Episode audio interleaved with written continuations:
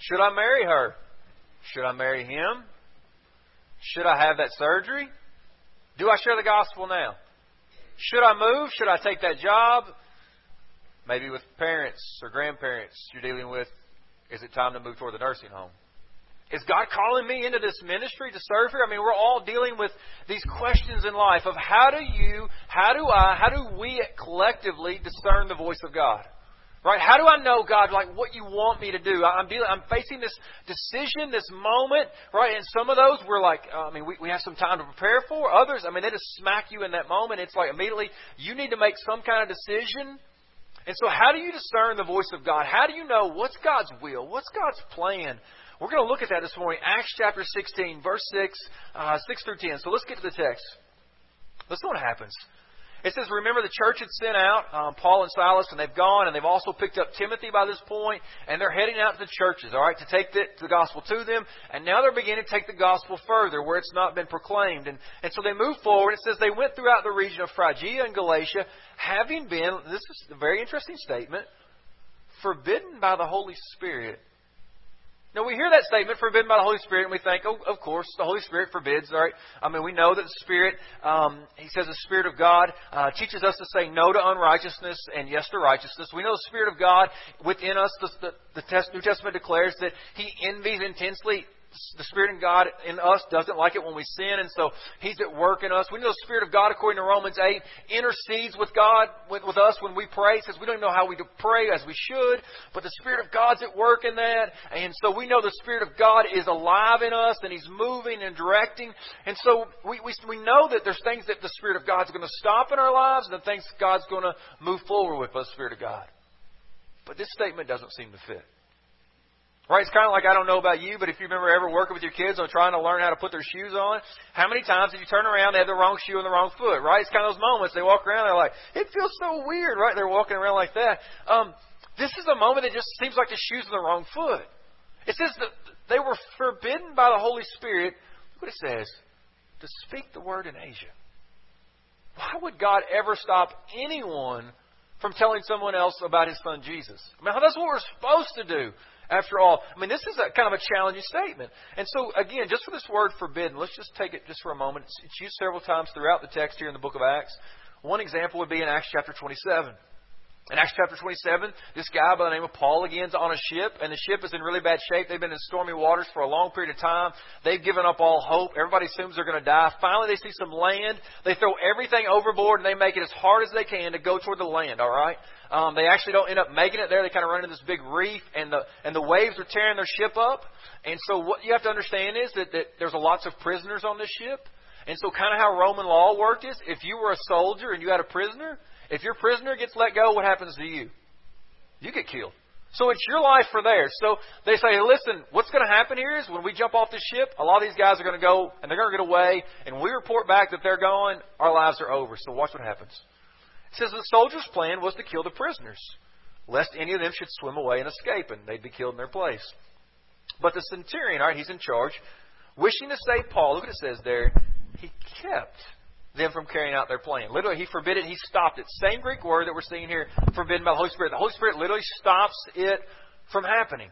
Um, and so maybe you've been there. You, you've been surprised um, because you thought for certain that relationship that you were in was the one, right? You ever been there? They're the one. Let's be honest. And and some of Garth's theology is not exactly right when he talks about unanswered prayers. God always answers. Um, but but you know the song Garth Brooks, right, where he talks about that and he says that hey we saw him again at that old high school flame at the high school game and and you realized hey listen the one you thought was the one wasn't actually the one. I'm not going to ask you to raise your hand, but probably many of you have been there. I mean, you thought for sure that person was it, and it didn't work out, and then like years later, you realize, thank you, Lord, thank you, Lord, right? I mean, you, you you've been there, right? I mean, there's been moments when you thought that job was absolutely certain. You should have taken that job. It was certain. It was so clear. And you didn't understand why so and so got it, and you thought it was probably some kind of political inside move and you were frustrated and you were mad and you were bitter and God didn't love you, didn't care about you, only to like later down the road realize, thank you, Lord, thank you, Lord. Right? I mean, you've been there, right? There's times when God stops it. We just don't understand it. We don't always understand what God's doing, why He's doing it. Look what happens here further in the text. Kind of big ballpark. We'll just unfold it for you. What, what's happening? Says they went throughout the region of Phrygia and Galatia, having been forbidden by the Holy Spirit to speak the word in Asia. Then when they came up to Mysia, they attempted to go into Bithynia, but the Spirit of Jesus did not allow them. So passing by Mysia, they went down to Troas. And a vision appeared to Paul in the night. A man of Macedonia was standing there, urging him and saying, Come over to Macedonia and help us.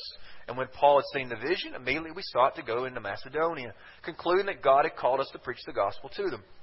All right, so remember, here's kind of where they are, right? This kind of present day where they are, this er, area of Phrygia, Galatia. It says they want to head over here toward Galatia, okay? So over toward Asia area. Most likely that's headed toward the coast. Uh, Ephesus, Smyrna. Um, you hear the church of Ephesians is there. Um, Colossae is there. So the book of Colossians, Smyrna is one of the seven letters is written in the book of Revelation. They want to take the gospel there, but listen, God says, no, actually that's not where you're going to go. And they say, well, maybe we should go up here toward Bithynia. And God says, actually, no, that's not where you're going to go. And, and so they travel around toward Mysia, Troas, and finally they get the vision, right? And that's where it is, here in Macedonia, and that's where they're going to cr- cross over. And so here it is. Um, Paul's struggling. Silas is struggling. Right? I mean, look what happens here, just for a moment, and we'll talk about it. Verse 7, it says, When they'd come up to Mysia, they attempted to go into Bithynia, but the Spirit of Jesus did not allow them. Again, they're trying to take the gospel to these people who desperately need to hear about Christ, and now we have that Spirit of Jesus says, Nope, not going to allow that to happen either. I mean, there's some there's just moments of like challenges. But let's be honest to some degree, you and I see that and we're like, Whew. so like Paul had struggles to know what God's will was. I mean, right? I mean, he, he's he's trying to go into Asia, and the, Holy Spirit has to forbid them to do it.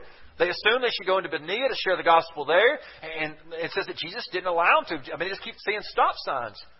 I mean, I don't know about you, but you've probably had moments in life when you felt certain this is what God wants me to do, only to get the big stop sign and say, God, I don't get it. Why us? Why now? Why my family? Why me? What are you doing, God? I mean, so here it is, the great apostle Paul, who wrote more of the New Testament than anyone else, who starts so many churches, taking Jesus to the lost, lostness, the darkness. And here he is struggling to say, God, what, what are you doing, right? I mean, I'm trying to take the gospel. Why do you keep throwing up these roadblocks? Interestingly, in the text today, um, we see that, look what it says there. It says that they're forbidden by the Holy Spirit, then they're forbidden by the Spirit of Jesus, or He stops them. And then finally they conclude that God's the one that's calling him to preach. And you say, so is like the Holy Spirit up to one thing, and like Jesus up to something else, and then like God the Father is up to something else? And, and so I don't know if you know it or not, but it's called this, they're called the Trinity. It's one God, three distinct persons God the Father, God the Son, God the Holy Spirit. And you hear that and you think, like, well, why is like, it's like, are they competing with each other? What's ha- are they not on the same page? Look at Romans eight verse nine. It kind of talks to us a little bit about how all this kind of unfolds. Paul says it to the church at Rome in chapter eight of Romans verse nine. He says, "You, however, are not in the flesh, but in the spirit." He says, "You're in the spirit, the Holy Spirit of God." Now look what happens here further. If in fact, he says, now the Spirit of God dwells in you. He says, so you have the Spirit, the Holy Spirit, but now you also have the Spirit of God in you. And then he says this anyone who does not have the Spirit of Christ does not belong to him. So he's saying, listen, I want you to realize that the Holy Spirit of God's at work in you. God the Father's at work in you by His, His Spirit. And then, in fact, the Spirit of Jesus is actually at work in you too. They're not competing. They're all at work in you. They are one God, three distinct persons, but they're all working unified in complete accord with one another. So we see this unfold in the text and you say, Blake, um, so if it's God the Father that I need to come to, then when I die or when my time comes, we, have been singing about that today. Like right, when I die or different things happen in my life, we think about that. That day comes. I had to, I'll be honest with you. I had to shudder a few moments ago when we were singing when it talks about Jesus appearing, because I had to wonder, will you be ready for His appearing? We have this Disneyland theology that like all dogs go to heaven, and so that must necessitate if dogs get there, surely people do. And so you assume that, like, hey, I'll just show up on that day when I die, and I'm going to come into God's presence and be like, what's up, big guy? It's me. What's up? What's up? What's up? And you get there, and you realize that God is, in fact, holy and perfect and righteous, and in His presence no sin may dwell. And there ought to be a feeling, a lump in your throat, almost like in despair. You almost sense that, like, bow my head, like, then what good is there? What hope is there? And you would be right. Except that God is not only holy, perfect, righteous, and good, and He has to judge all sin, He's also all loving. And because of that love, He would send forth His Son for you. And His Son, in fact, allows you because of His death on the cross. Listen to what it says, 1 John chapter 2. My little children, he says, I write these things to you so that you may not sin. But if anyone does sin, look what he says. We have an advocate with the Father, Jesus Christ, the righteous or the righteous one. He is the propitiation for our sins. That word means that He's the only one, because God is holy, perfect, and good, and He must judge all sin, that you can't just walk, you can't just like waltz into God's presence like, what's up? And He accepts you. He says you have to have someone that could take your sin and pay for it and do so in such a manner that could finally, once and for all, satisfy God's anger and judgment of sin. Because God hates sin. And yet He loves you. And how that love is portrayed to you and I is through His Son, Jesus Christ. That you could experience that. And not only that, though, look what He says. 1 John chapter 2, verse 23. No one who denies the Son has the Father. So if you want God as your Father, he says, listen, you can't have God as your Father unless you have Christ Jesus as your Lord and Savior. Why? Because you can't come to God as you are. Now, this right here is a big negation to all the paths to God. In fact, we see that all the religions and all the ways and don't lead home, and that may offend you. That may make you very uneasy or upset, like that's that's pretty dogmatic or narrow-minded until you realize that God's holy, perfect, and good. In fact, He would send His Son that you could come to Him. Because if He didn't, then no one would come. But He sent His Son for you. But look further with me. Not only is it God the Father at work in salvation, not only is God the Son at work in your salvation, Jesus, in fact, says the Spirit is. See, again, they are three in one.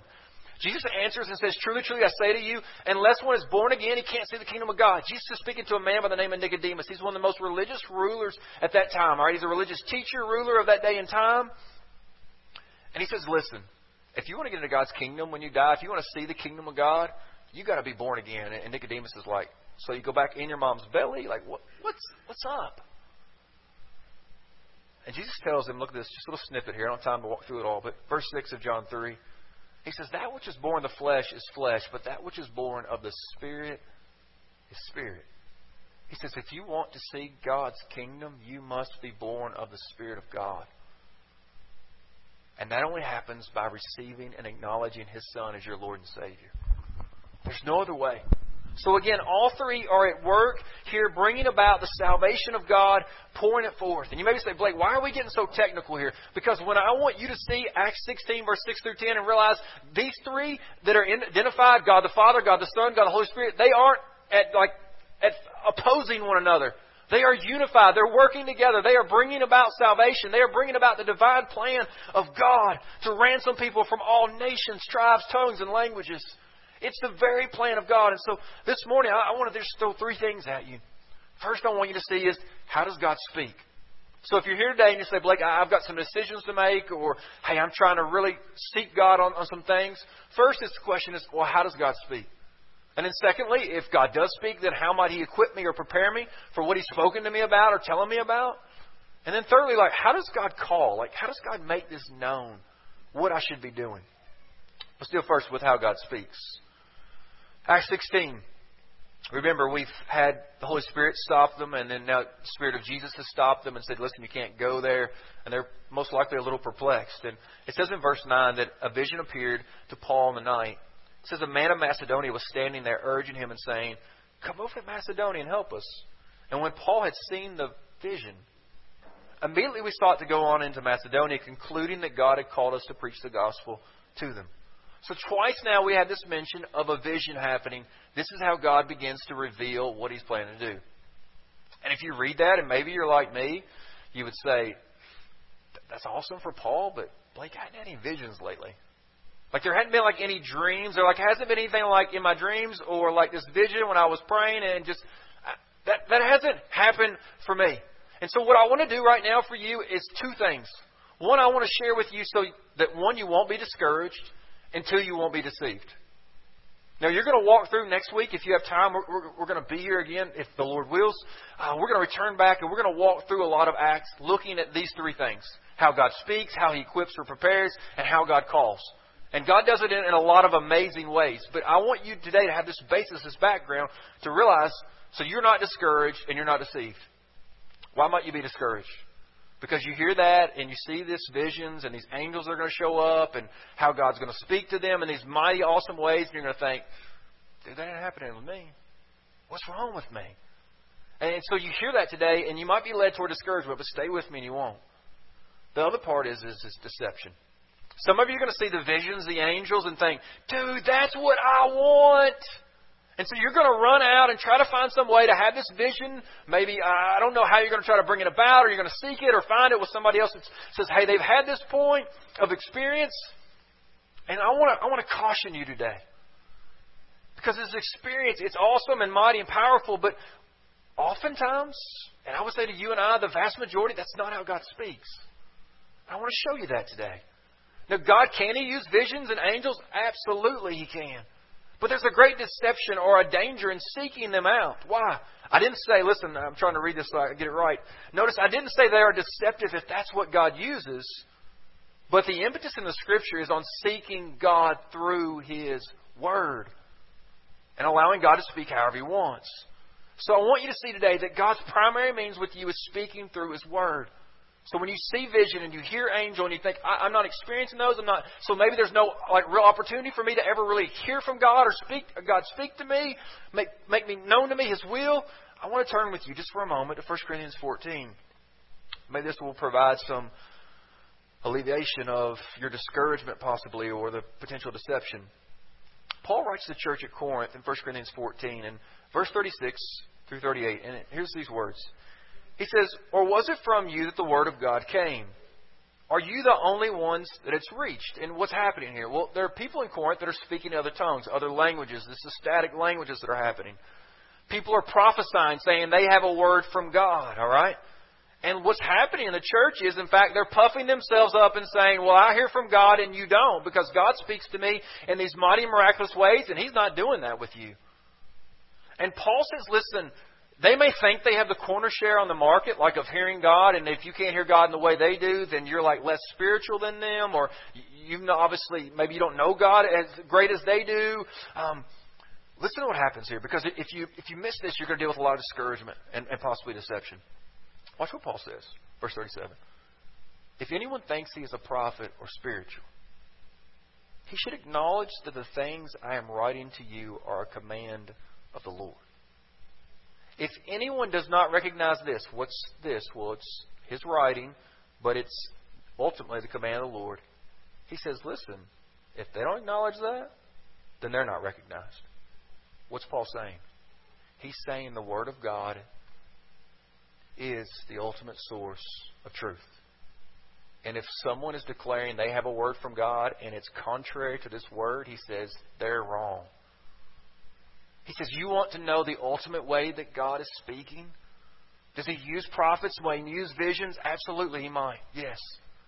But Paul says, listen, everything outside of the Word of God must be checked against the Word of God. So if you want to know the primary way that God desires to speak to you, if you'd say, God, I just want you to speak to me, I would tell you He already has and He will, and it's through His Word. It is the Word of God. And that's what Paul's telling them. Listen, don't be, don't be thrown off. Be careful. It's the Word of God that is your rock solid certainty that you can know that this is from God.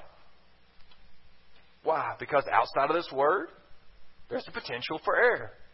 The Word of God is theological terms. We say it's infallible. That means it's without error. But as you step away from the Word of God, and you begin to deal with like what God's speaking to me about, or I'm hearing this, seeing these visions, or this is what I think or what I feel, you've got to check that against what God's Word says. He says, because if not, listen, you can be deceived. That's what he's telling them. Hey, listen, if they don't recognize that this is the true Word of God, if what they're hearing from God is contrary to this Word, he said they're missing it. They're being deceived. So I want you to know that you have a certain Word from God, an assurance from God that God is speaking to you. So before we move further in the text, I want you just to, to caution you for a moment. It's with Jesus' words. In Matthew 12, there's scribes and Pharisees. All right, these are religious leaders, teachers. They knew the Bible, the Old Testament, really, really well. And they come to Jesus. Look what they said to him. Very interesting. Teacher, we wish to see a sign from you. But he answers him, An evil and adulterous generation seeks a sign, but no sign will be given except the sign of Jonah. And then he's saying, Hey, listen, just as Jonah was three days and three nights in the belly of a fish, so the Son of Man will be three days in the earth. He's talking about his resurrection from the dead. He's saying that's the ultimate sign. You want an ultimate sign that I am who I said I am? Look to the empty tomb. But what's interesting here, watch this. They say, Teacher. They're acknowledging, hey, you're a teacher, you, you've got a lot of great things to say, but what you say is not enough. We also we want a sign, and that's where some of you are. I mean, listen, it, it happens. I'm guilty of it too. Okay. So you have this moment that you drive over there and you say, All right, God, if I drive over there and it's perfectly sunny and in that moment it thunders, and I look up, and her grandmother's car has one like one wheel on the curb, one wheel in the in the grass, one wheel in the driveway. And if at that very moment when I go to pull in there, if like the sun shines so bright on that house, and then this like the mailman he pulls up in a stretch limo, and he delivers the mail, and this eagle like flies by and like soars so majestic, then I'll know I should ask her to prom. Right? You ever been there? Come on, huh? You've had those moments like you're making all these deals with God, like if, if this sign and then this sign, God, and if you'll do that sign, then I'll know. Jesus says, My words are enough. He says, My words are sufficient, y'all. You're wanting all these signs, you're wanting all these other proofs. He says, My word, my teaching is enough. So be careful when you think that you need some other great sign or some miraculous moment to prove what God's already said in His Word. That's what he's speaking to them about. That's what we're seeing here in the book of Acts 16. You say, well, Blake, I mean, dude, that, that's pretty awesome. That, that's pretty great, that all these things you're sharing. But the reality is, last time I checked, I can't like open up to John chapter 3 or Ezra chapter 2 and it tell me like, okay, you should take this job or you need to make this decision right now. It's not that clear. And you'd be right. So, how do we allow God to speak? How does this become very practical? All right, this is going to become very practical, I hope and pray, for a moment. How does this become practical? How, how might I understand that God would speak? How can God equip or prepare me for what He's speaking about? I want to show you the Word of God is, in fact, your guide. Watch this. First and foremost, I would tell you this, or not foremost, but first we kind of see this, kind of walk through it. You're going to ask the church to pray. You saw that this morning. People coming and asking the church to pray. You're asking the church to pray for God's grace. Wow, watch what happens. Acts 15, verse 39. There arises a sharp disagreement. Um, and so Barnabas thinks they should take a, a, man by the name of Mark, who's already separated from them in the, in the past. And Paul says, no, we shouldn't take him, all right? And so he says, Silas. And look what happens, verse 40 of Acts 15. So Paul and Silas depart, having been commended by the brothers to the grace of the Lord. So what happens here? The church comes together and they say, listen, we're going to depend upon God's grace to empower you guys to do what God's called you to do. So I would tell you, if you're seeking God for His will, His decision, you need the church. You don't need Lone Ranger work. You need other men and women of God who can come around you and pray and put their hands on you and say, God, keep them in your grace. God, please. God, give them the strength for this journey. God, make known. Not only that, look what happens here. Secondly, let's just text, you're saying, Blake, how's the Word of God speak then? If, if I don't have this clear, like written Word, how might the Word of God speak to me? That's what I'm trying to show you from the text. God would raise up other disciples. Look what happens. Again, just where our text is right today, in the midst of the context. Paul came also to Derbe and to Lystra, and a disciple was there. His name was Timothy. Now, you remember his mom was Jewish and his father was a Greek, and therefore he's ultimately circumcised after he comes with Paul. He's well spoken of, it says in verse 2, and Paul wants him to accompany him, and so he does. So the reminder is this, right? Timothy is one of those that God raises up along the way. Is God's going to raise up people along the way. As you begin to say, God, what is your will? God, please make known to me your will. You need to start looking around at the men and women of God that God has raised up around you to help you along that journey to give you the strength that you need, to give you um, that they could also seek the Lord. I, I remember this. Emily and I, we came here and started in youth ministry. Listen, I I'd volunteered some places, but I had no experience. So we walk in here January 2005, starting in youth ministry, and I have absolutely no clue. But you know what God had already done? He'd already raised up some disciples.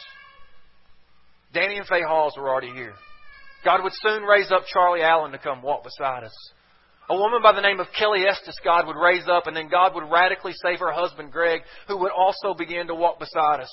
God would raise up faithful people that would say, hey, we'll drive the bus, or hey, we'll bring food, or hey, we'll help get to that gymnasium over there that doesn't have any air conditioning. We're going to help reach the kids in this community. What was God doing? He had already raised up other disciples that wanted to be about God's vision and will.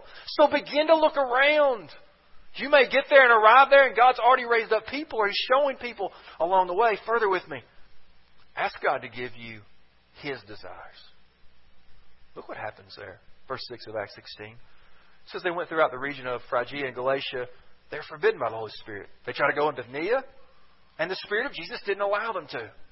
You need to come to a place when you're discerning what God's will and plan is, acknowledging that you can miss it. I mean, if Paul and those guys thought this is what we should do, and they had to get stopped, and God said, nope, you need to go another direction, and they went this way, and God said, nope, you need to go another direction. You need to be humble enough to acknowledge that you may not always know the right way to go either. And so you need to start praying, God, not my will, but your will be done. God, you said in the prophet Isaiah, My thoughts are not your thoughts, and your ways are not my ways. God, I, I just want to acknowledge right now, God, I so want this relationship to work. God, I, I may force it. I mean, God, I want this job to be mine. God, I may force it. God, I mean, I'm. Lord, I know. I, Lord, oh God, please stop me if it's not your will, Lord. Please, God, if it's not your will, as much as I want it, change my heart and desires, God. Please, Lord. Do you see that? God, give me your desires. Fourthly, I would say again, we're asking, how does God speak through the Bible? I would show you the Word of God here is to speak to you. It gives you direction. Look further with me. Verse 10. When Paul had seen the vision, immediately we sought to go into Macedonia, concluding that God had called us to preach the gospel to them. Paul says, listen, through all these series of events, we came to a place of conviction, a conclusion of what God wanted. I would ask you, as you begin to seek the Lord's will for your big decisions, little decisions, all in between, would you just seek the Lord and say, God, give me your conviction? God, I want to know with certainty. I don't want to have to wonder. God, I, I don't want to, to make this decision and look back and say, I, I moved my family, or we, we step forward in this relationship, God, and look back and think, what was I doing? Lord, you were telling. God, I want your conviction. I want God to know I'm in the center of your will. God, give me peace that passes understanding. Help me, God. Do you see this? This scripture is showing you you've got to depend wholly on God and the, and the others that He's raising up around you. It's the Word of God that's just leading, guiding you. And fifthly, I just throw this at you.